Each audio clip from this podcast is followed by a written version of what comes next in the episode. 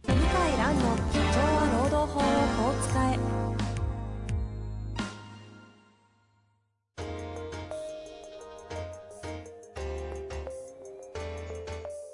法律の下で展開されるビジネスの世界ポッドキャスト「社長は労働法をこう使えば」弁護士の向井蘭が経営者の立場に立って経営者が知っておくべき労働法の基礎だけでなくビジネスに関する法律の問題を分かりやすく解説します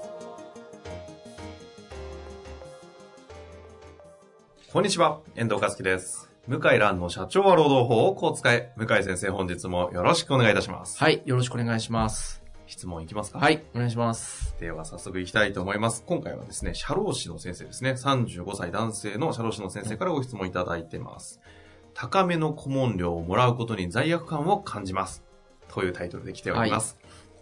え第217回の退職、退職勧奨のロープレをお願いします。では、質問を取り上げていただきありがとうございました。向井先生の退職勧奨はすごくリアリティがあり、これまで向井先生はたくさんの労働者をリストラしてきたのではと疑ってしまうほどでした。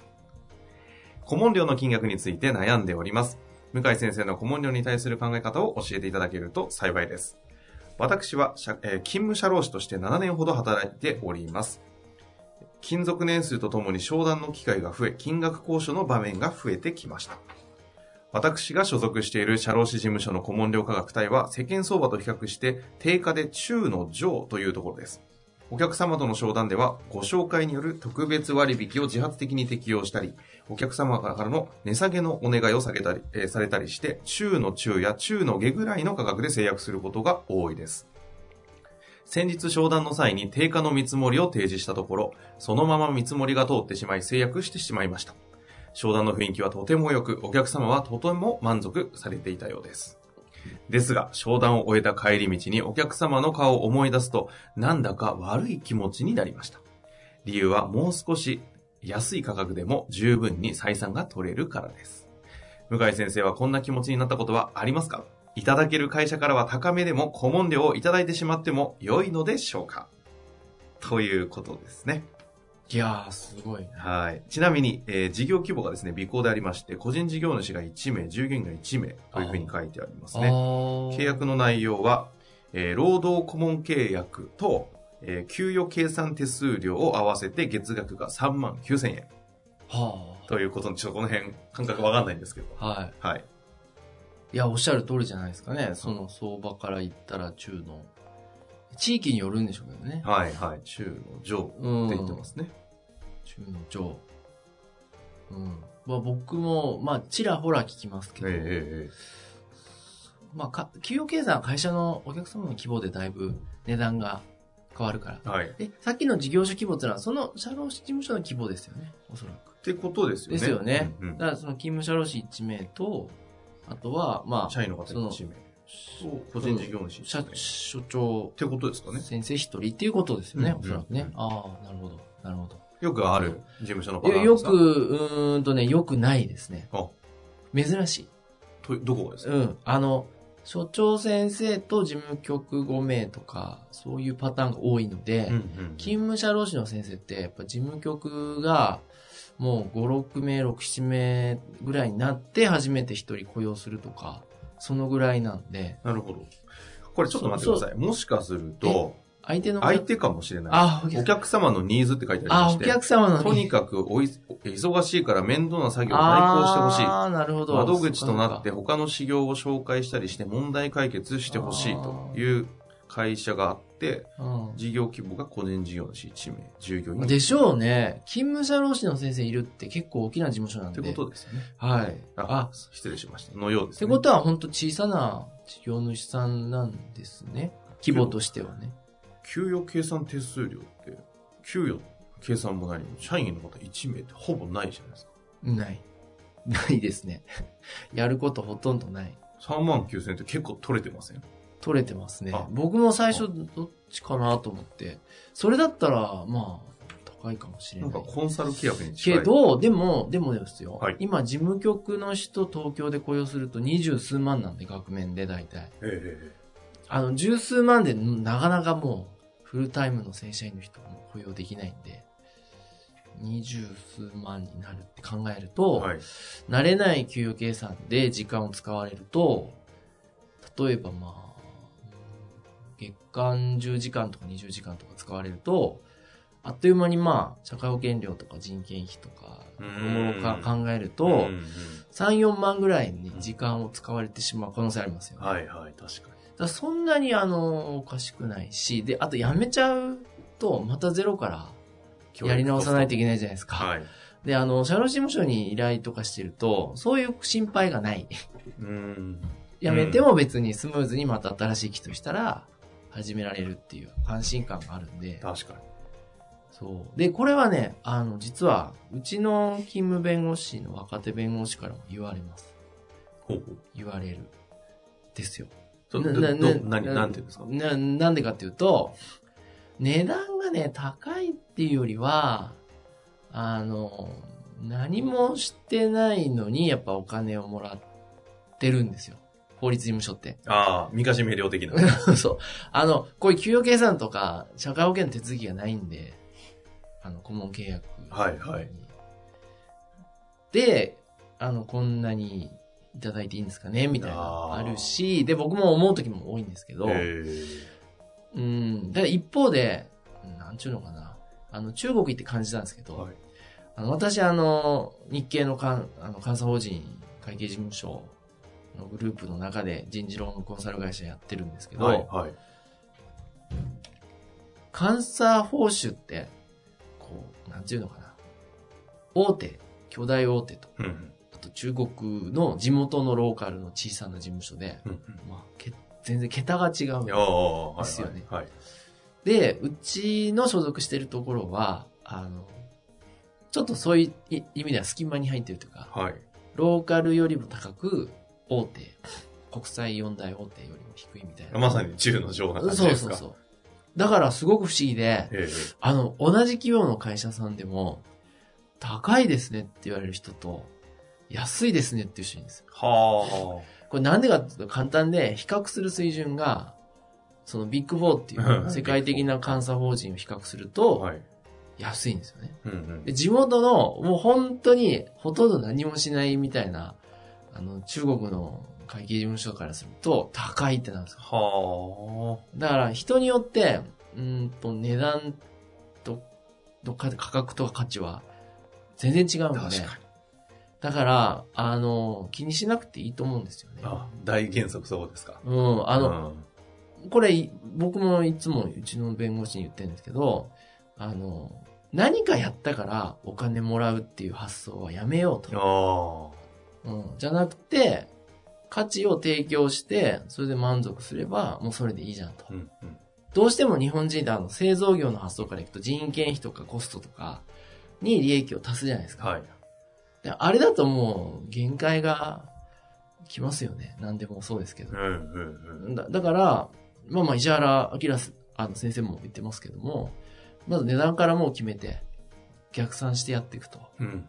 いう発想でいいんじゃないですかね。で、あの、もちろんあの値下げでもいいと思うんですけど、うん、自発的に値下げとか、まあ、そんなに気にしなくてもいいんじゃない人によっては、儲かってる会社は今も儲かってますから、はい規模が小さくても、全然気にしないお客さん気にしないですし、ええこの規模なのになんでみたいな、こう、値下げでギリギリやってくるみたいなお客さんだったら、もう、それを受け入れるか、もうやめるか、こっちが決めればいいんで、うーん、ああんまりこ、なんだろうな、あの、人によって値段の価値観は違うんだと、いうことでいいんじゃないですかえね。あうん。だから料金表とかね、作りたがるんですよ。で、はいはいまあ僕もあった方がいいと思うんですけど、あのー、うちの弁護士とかね。あ。うんだけど、現に難しいですね。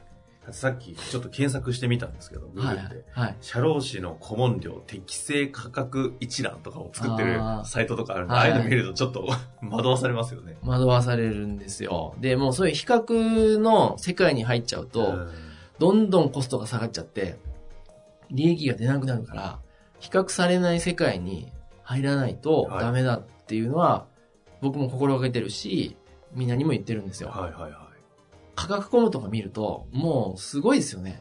もう、おろし値ギリギリまでうん。下がりますよね、うん毎回。あれもう何やっても儲からない。 利益出ないんですよ、あれ。 と言って僕そこで買っちゃうんですけど。